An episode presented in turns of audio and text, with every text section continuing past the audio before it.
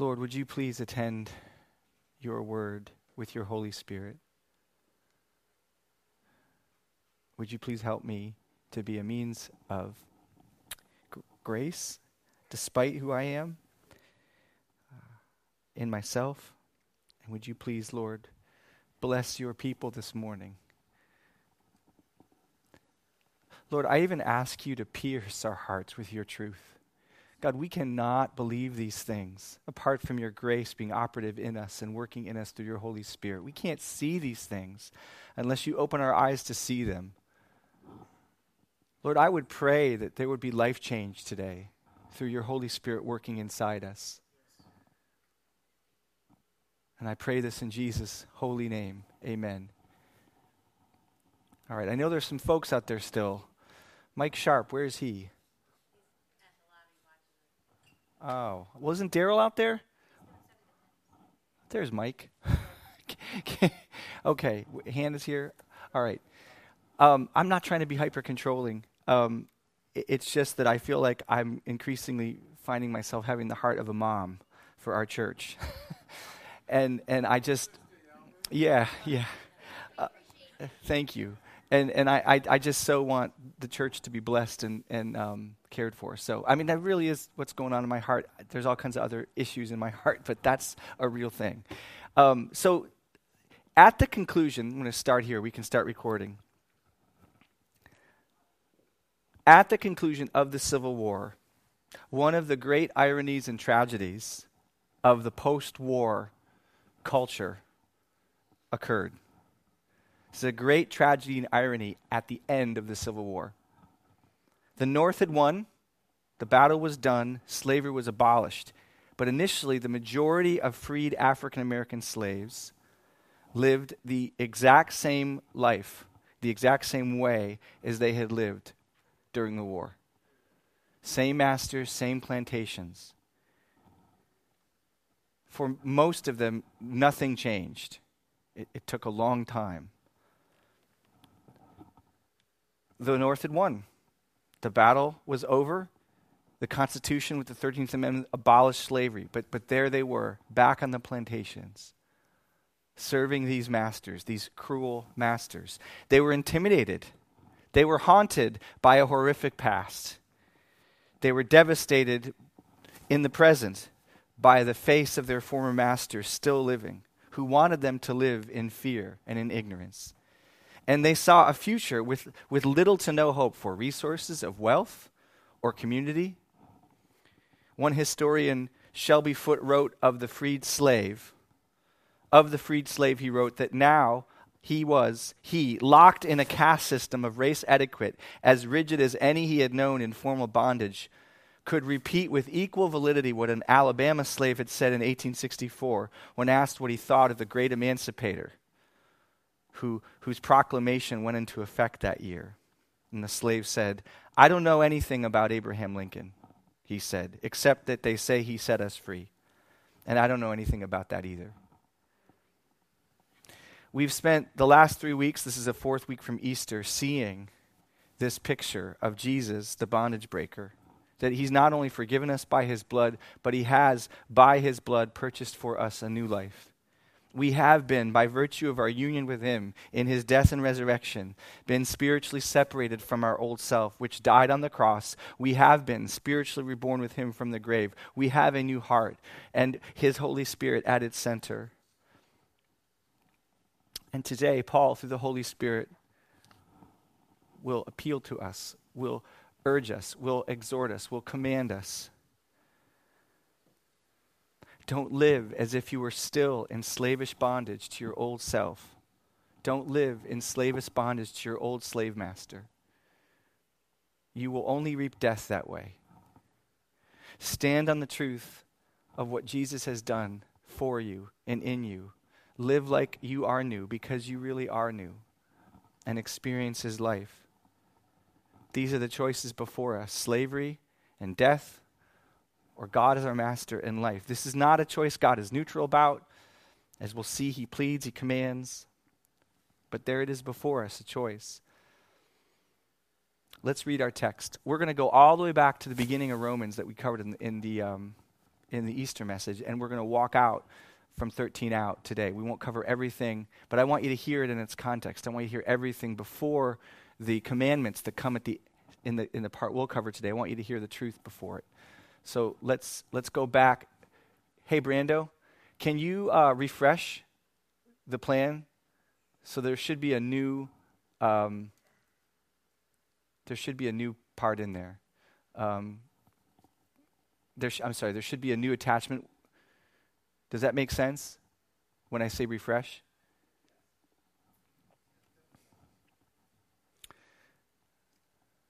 Sorry, folks. Romans, it should start at verse 3. Okay, let's say this together. It's a lot, but we're going to say it together. Or do you not know that as many of us as were baptized into Christ Jesus were baptized into his death? Therefore, we were buried with him through baptism into death, that just as Christ was raised from the dead by the glory of the Father, even so we also should walk in the newness of life. For if we have been united together in the likeness of his death, certainly we also shall be in the likeness of his resurrection.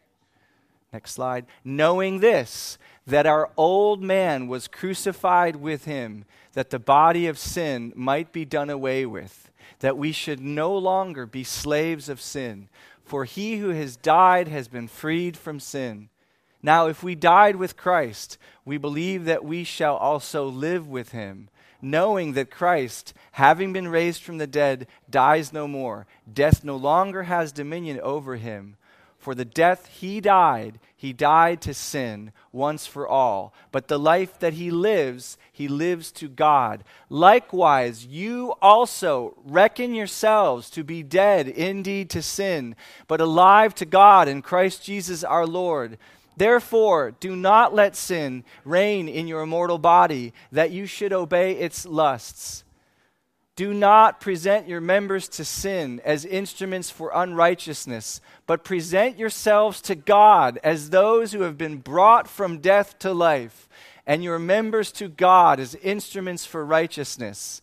For sin will have no dominion over you, since you are not under law, but under grace. What then? Are we to sin because we're not under law, but under grace? By no means. Do you not know that if you present yourself to anyone as obedient slaves, you are slaves of the one whom you obey, either of sin, which leads to death, or of obedience, which leads to righteousness? But thanks be to God that you, who were once slaves of sin, have become obedient from the heart to the standard of teaching to which you were committed. And having been set free from sin, you have become slaves of righteousness. I'm speaking in human terms because of your natural limitations. For just as you once presented your members as slaves to impurity and to lawlessness, leading to more lawlessness, so now present your members as slaves to righteousness, leading to sanctification.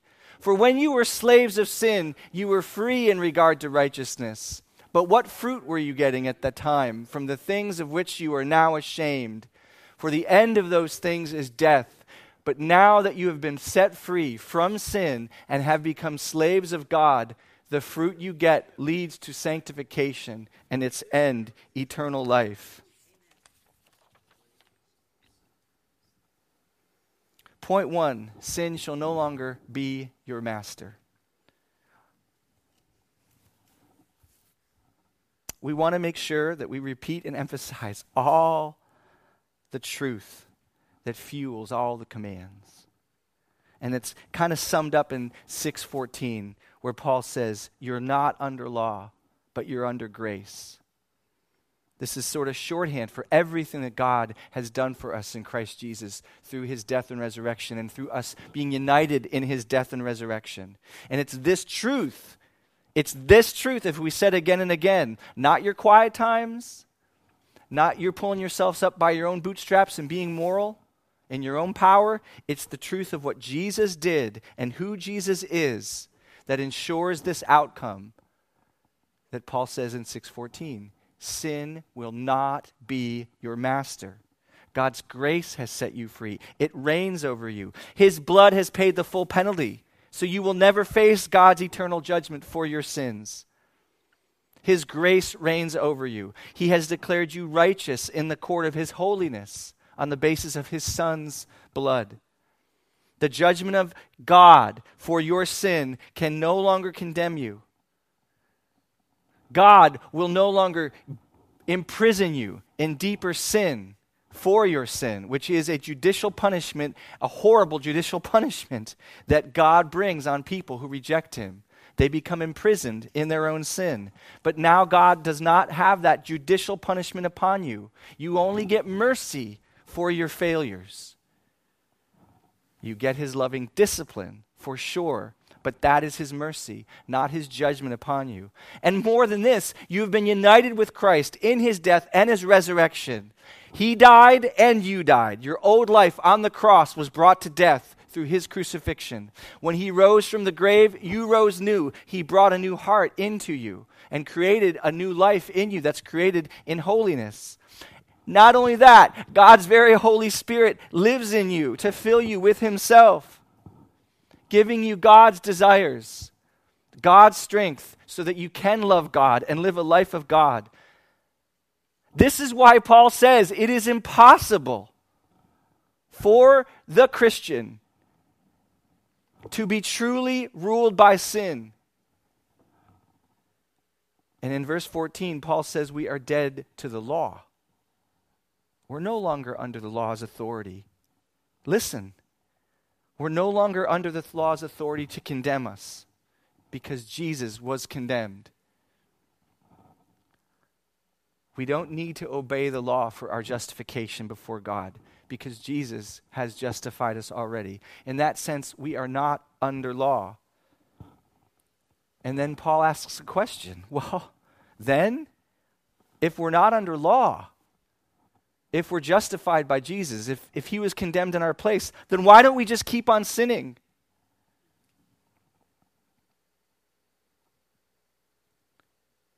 Since the law, the moral commands of God have no ability to rule us, and they can't even make us better, why don't we just ignore the law?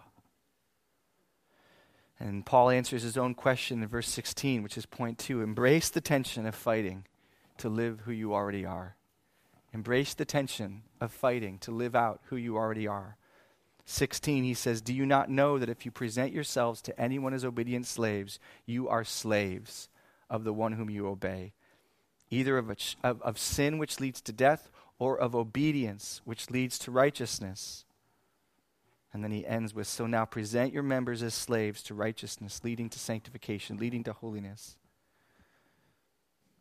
Why would he even need to tell us to do that if we're new? I mean, have you ever thought about that? Have you ever wondered that? If I'm dead to sin and alive to God and filled with his Holy Spirit, why does he need to tell me to live like it? I can't answer this exhaustively, but here are some realities that might help. First of all, God has decided that this is the way it will be. He has decided that our salvation does not happen all at once.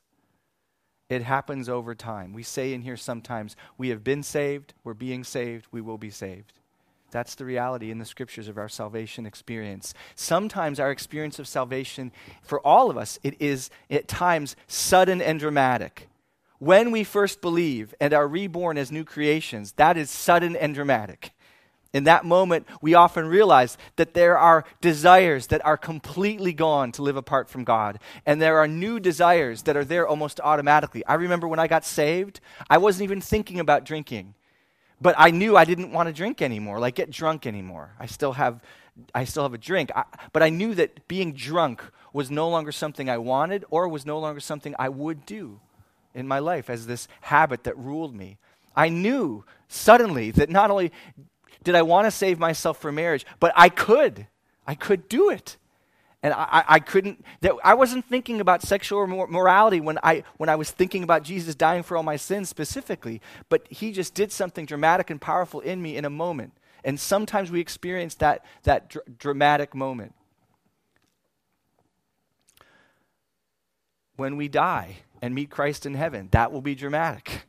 That will be in a moment. When we are raised and in resurrection bodies at his return, that will be dramatic. So there are these dramatic moments when black and white changes are part of our salvation journey. But other moments happen over longer periods of time, in little choices, day by day. That is most of our experience in this life. And in most of our experience in this life, we experience salvation in these smaller changes, these gradual changes. Even though we're dead to sin, even though we are born again, even though we are spirit-indwelt new creatures, we must still battle with indwelling sin that remains. It's not at the core of who we are anymore, but it is still part of our lives, still part of our minds. But here's the tension. God says we will win this battle. God says you have to fight a battle. And God says I've already won the battle, and so you will win the battle. This is the tension. We must choose each day. Each day, present yourself. Each day, deny yourself. Take up your cross. We must choose each day to fight a battle that God has already decided in his and our favor. We are new creations who must choose to stand on that truth and choose to walk by the Spirit and fight sin each day. And yet we are new creations who God says will win this battle because God has already decreed it and already won it for us. Why? Why did he set up this way? God has decided this is best for us, that this is most glorifying for him. It's the best way he decided to get to know him in this life, to understand our need for him, to grow in intimacy with him as we depend on his strength and find him saying yes again and again and again in our weakness. Finding him saying yes and yes again and again to helping us, to forgiving us, to cleansing us, to teaching us, talking to us, hearing us. And I'm sure there are more reasons. I think one of the reasons is because he wants way more people in heaven than if he just fixed everything in a moment. In AD 33, when Jesus rose from the grave, whatever specific year that was. But the point is, though we will win, we're called to battle. And though we're called to battle, we will win. We will arrive at our destination, and yet we have a walk to walk. And Paul tells us the consequences of fighting or not fighting are very, very weighty. They're very, very grave. And they hold out more tensions in Christian thought and living that we have to just say yes to. Point 3, choose the right master. This is my longest point here. Paul puts it very graphic in verse 16. He says, if you present yourself to anyone as obedient slaves, you are slaves of the one whom you obey, either of sin, which leads to death, or of obedience, which leads to righteousness. We all understand this principle if you think about it. When you give yourself over to either sin or to God, you do not come away from that moment, that engagement, the same. You don't maintain your independence from those two things, from either God or sin. You don't come away unaffected.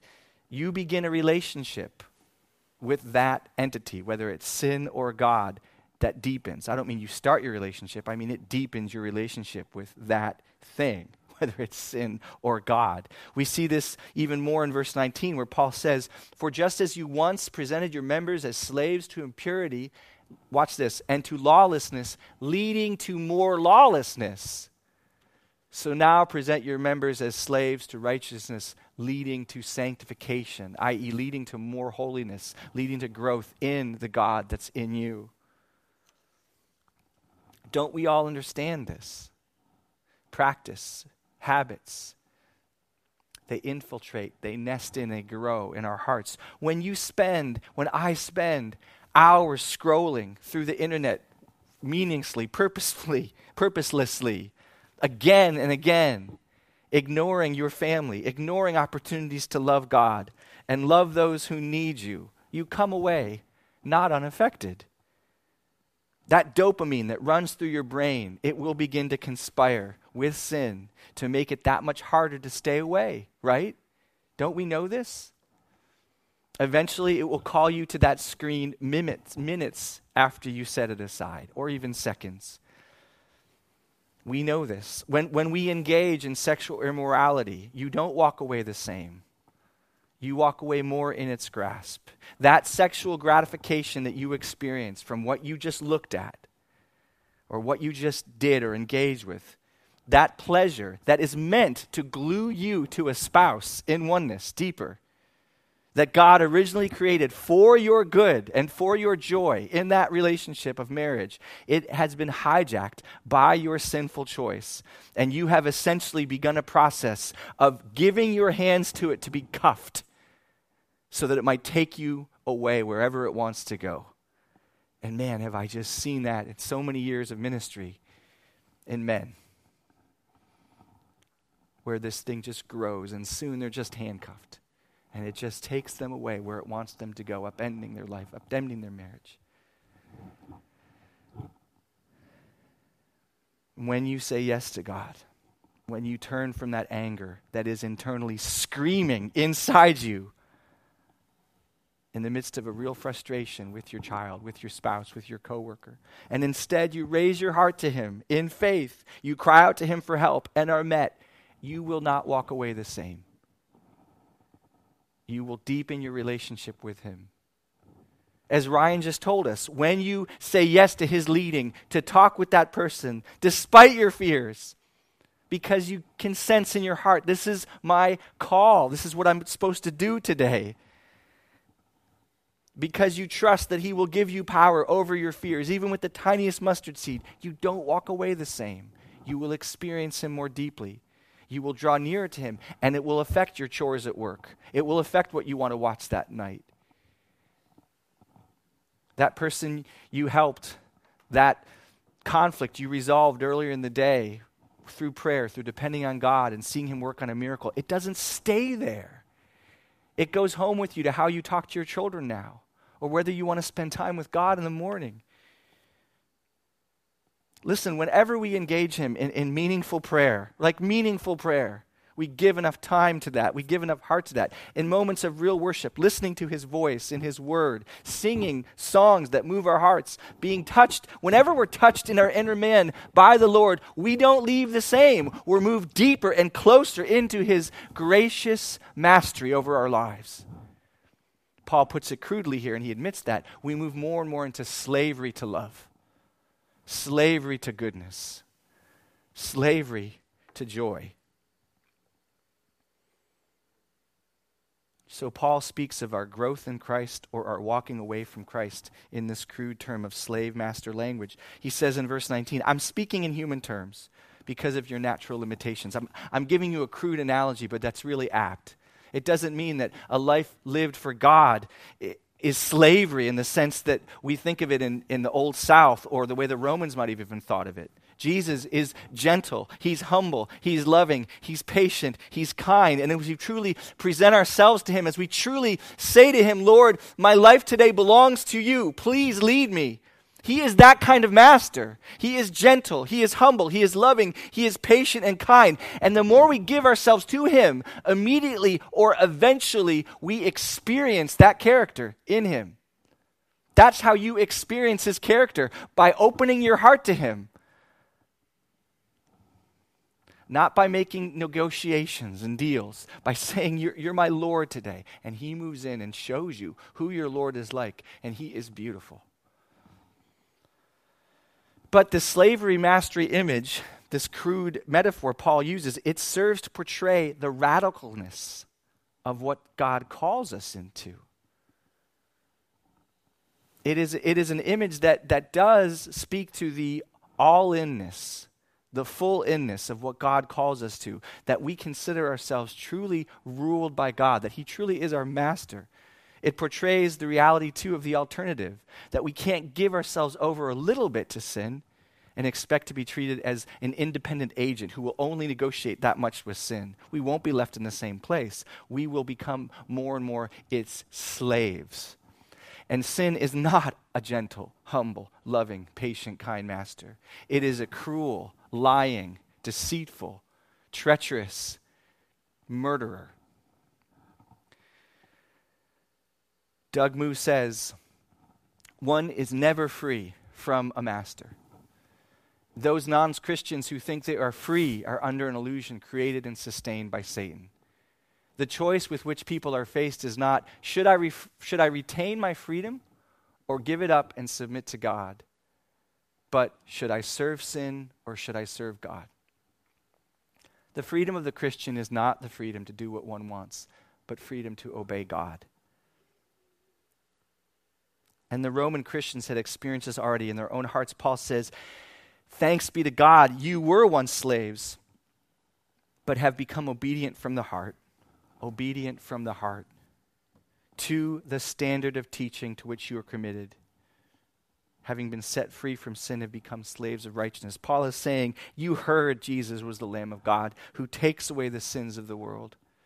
You had put your hope in his blood as your only sure way to be forgiven. You had received the Holy Spirit and knew it was now your privilege and your empowerment and your call and your responsibility to follow Jesus as Lord and leave behind a life of sin.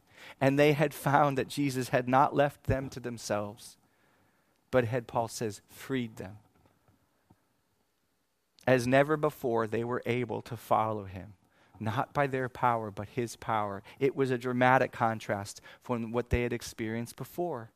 Verse 20, "For you were slaves of sin. You were free in regard to righteousness." He's using free kind of ironically. What kind of freedom was that? What fruit were you getting at the time from the things of which you were now ashamed? The end of those things is death. Paul says, look back at your old life and what it produced. Death. Of course, he has in view the death of relationships, of meaning, of loving God, God-blessed, God-inclusive ministry. That was ministry in the truth. That wasn't part of their lives. Could they do good things? Yes. But in everything they did, they were doing with a rejection of the one who had made them and created them and to whom all honor and glory was due. And that those are the good deeds of the world today. All the good that the world does outside of a relationship with God does giving God essentially the finger. I don't need you. You don't deserve the highest honor and the greatest glory. Man is the measure of all things. And God is not indifferent to that. He's deeply offended by that idolatry.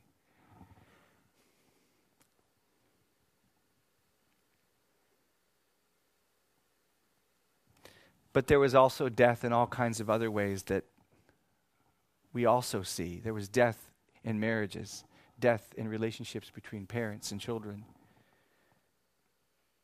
death in friendships.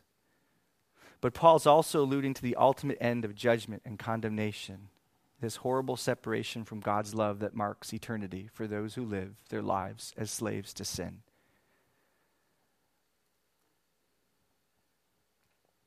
Verse 22, "But now that you have been set free from sin and have become slaves of God, the fruit you get leads to sanctification and its end is eternal life."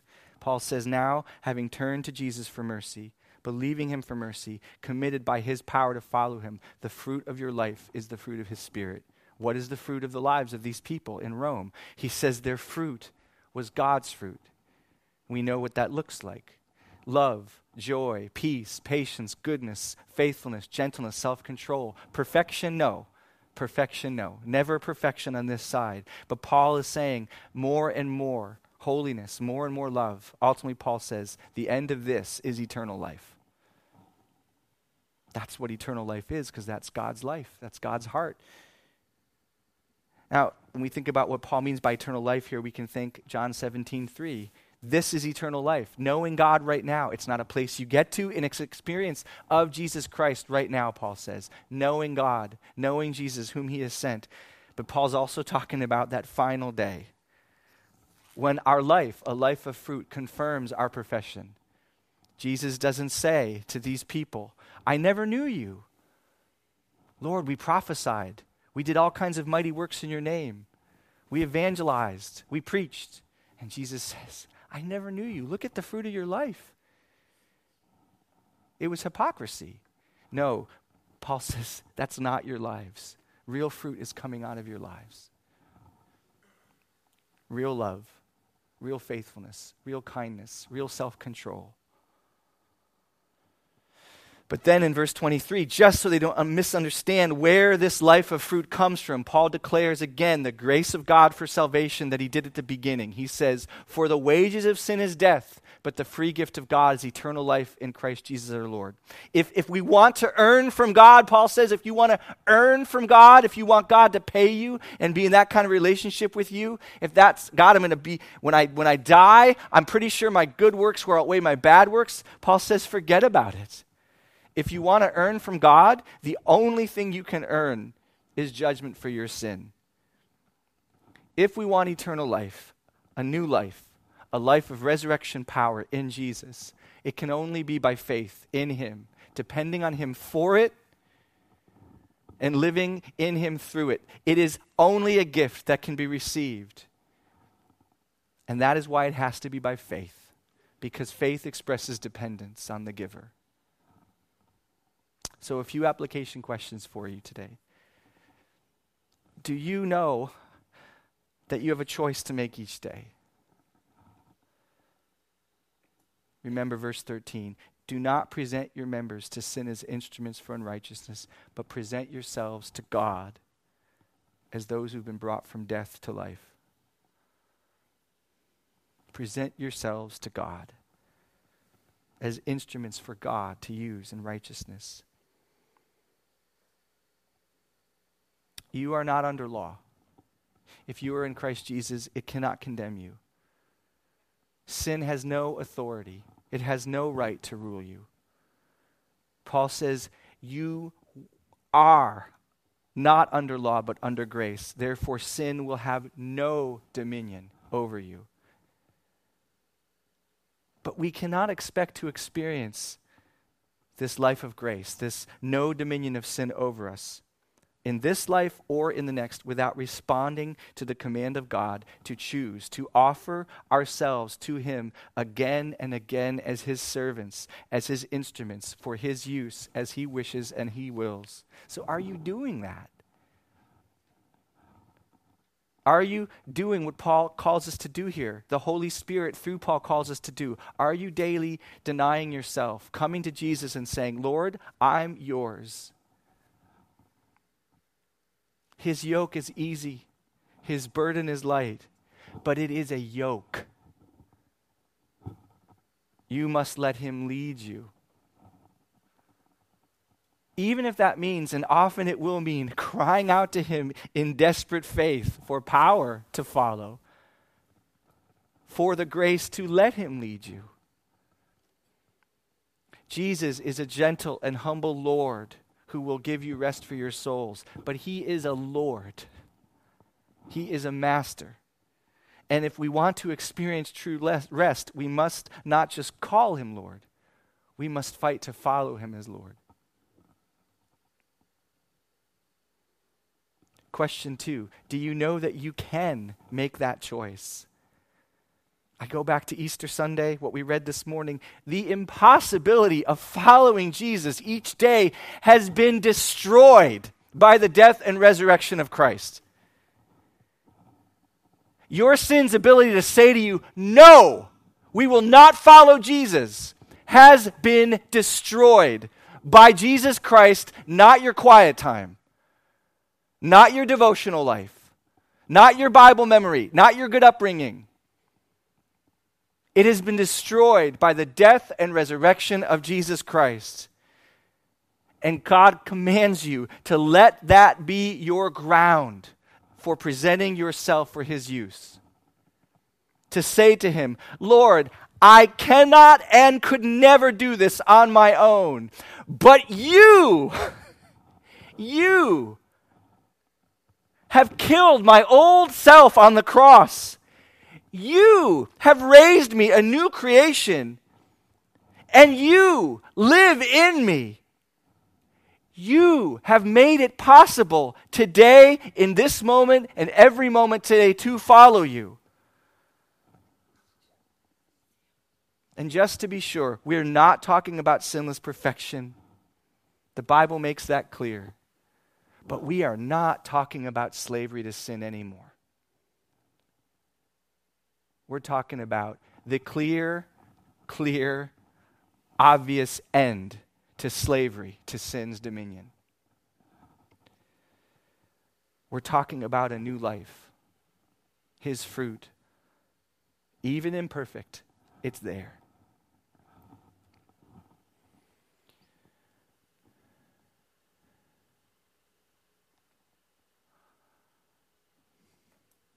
The night can be so dark, but that moon, I mean, there cannot be another star in the sky or light, but that moon, when it's only the tiniest part of this huge sky we see, but when that moon is lit up by that sun, it glows like a jewel. It just can't be ignored. I mean,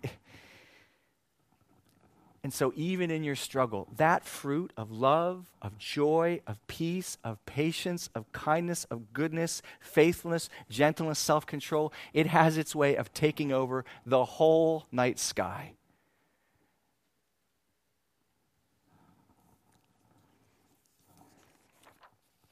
So yes, not perfection, but absolute change for sure. Lastly, do you need bonds of slavery broken again today? What we've heard today tells us that if we offer ourselves over to sin, we become its slaves. Paul is saying this to Christians. He is saying to Christians, if you go on offering yourself habitually to sin, it will enslave you again. Jesus said, "Truly, truly, I say to you, everyone who practices sin," that means makes it a habit, is a slave to sin. If you're someone who is bound to sin, who is locked in, who is essentially being conquered by it, there is no power, there is just bondage. On the authority of God's word, I proclaim to you that Jesus has power to free you. Maybe you've been a believer for a long time, but you have been re-enslaved. And functionally speaking, it is your master right now. You have become deaf to God's promises of freedom. On the authority of God's word, if you will confess that sin, he will forgive you and cleanse you and re-free you. Maybe you're someone else. Maybe you thought that Christianity meant having Jesus as Savior, but not needing to follow him as Lord. You didn't realize there was a call to submit to Christ your whole life as your master. Maybe you thought, I'll give him this, but I won't give him this. I'll give him dope, but I won't give him drunkenness. I'll give him fornication, but I won't give him pornography. I'll give him my money, but I won't give him my love for my wife or my selfishness at home to her. He can't touch that. That's too hard.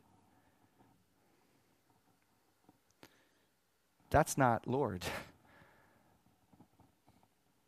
That's trade partner.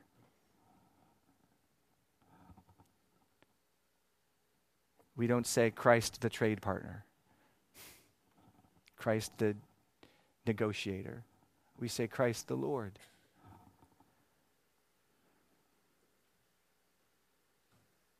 Maybe you walked in here this morning and you know you're not his. But now you want out of slavery to sin. You know it's leading you to death. You want the freedom to follow him out of destruction and into hope. Here's what Jesus said. The slave, this is John 8, the slave does not remain in the house forever. The slave to sin, Jesus says, does not remain in the house forever. He might be in the house for a time, but if that's who you are at your core, you won't remain under God's mercy in this life. There will come a judgment where you will be separated from God, from all of his goodness. Jesus says you cannot remain forever in God's graces and God's kindness to you, which keeps you alive on this earth. But then he says this, if the Son sets you free, you will be free indeed. He says, the slave does not remain in the house forever, the Son remains forever. So if the Son sets you free, you will be free indeed. The Son has the authority to make you a son and a daughter. If you go on living in slavery to sin, there is no hope. But if you cry out to Jesus, if you trust him to free you, he will free you. He has that power. That is what he came to do. He is unstoppable. He does break every chain. He does tear every bond. So wherever you are in the picture today, his child who is straying, a person who just was ignorant of his call over your life, or you know you don't belong to him, wherever you are, let's cry out together for new freedom. And after we pray in a moment, come and talk with me. I would love, if you feel like you're any one of those people, I'll be over here for a little bit. I would love to talk to you. Walking in freedom, we can experience it in an instant, but to maintain that freedom and to keep going, we cannot do it on our own. God designed it to be a community project with his Spirit at the center and his people all around you helping you. So I'm happy to talk with you.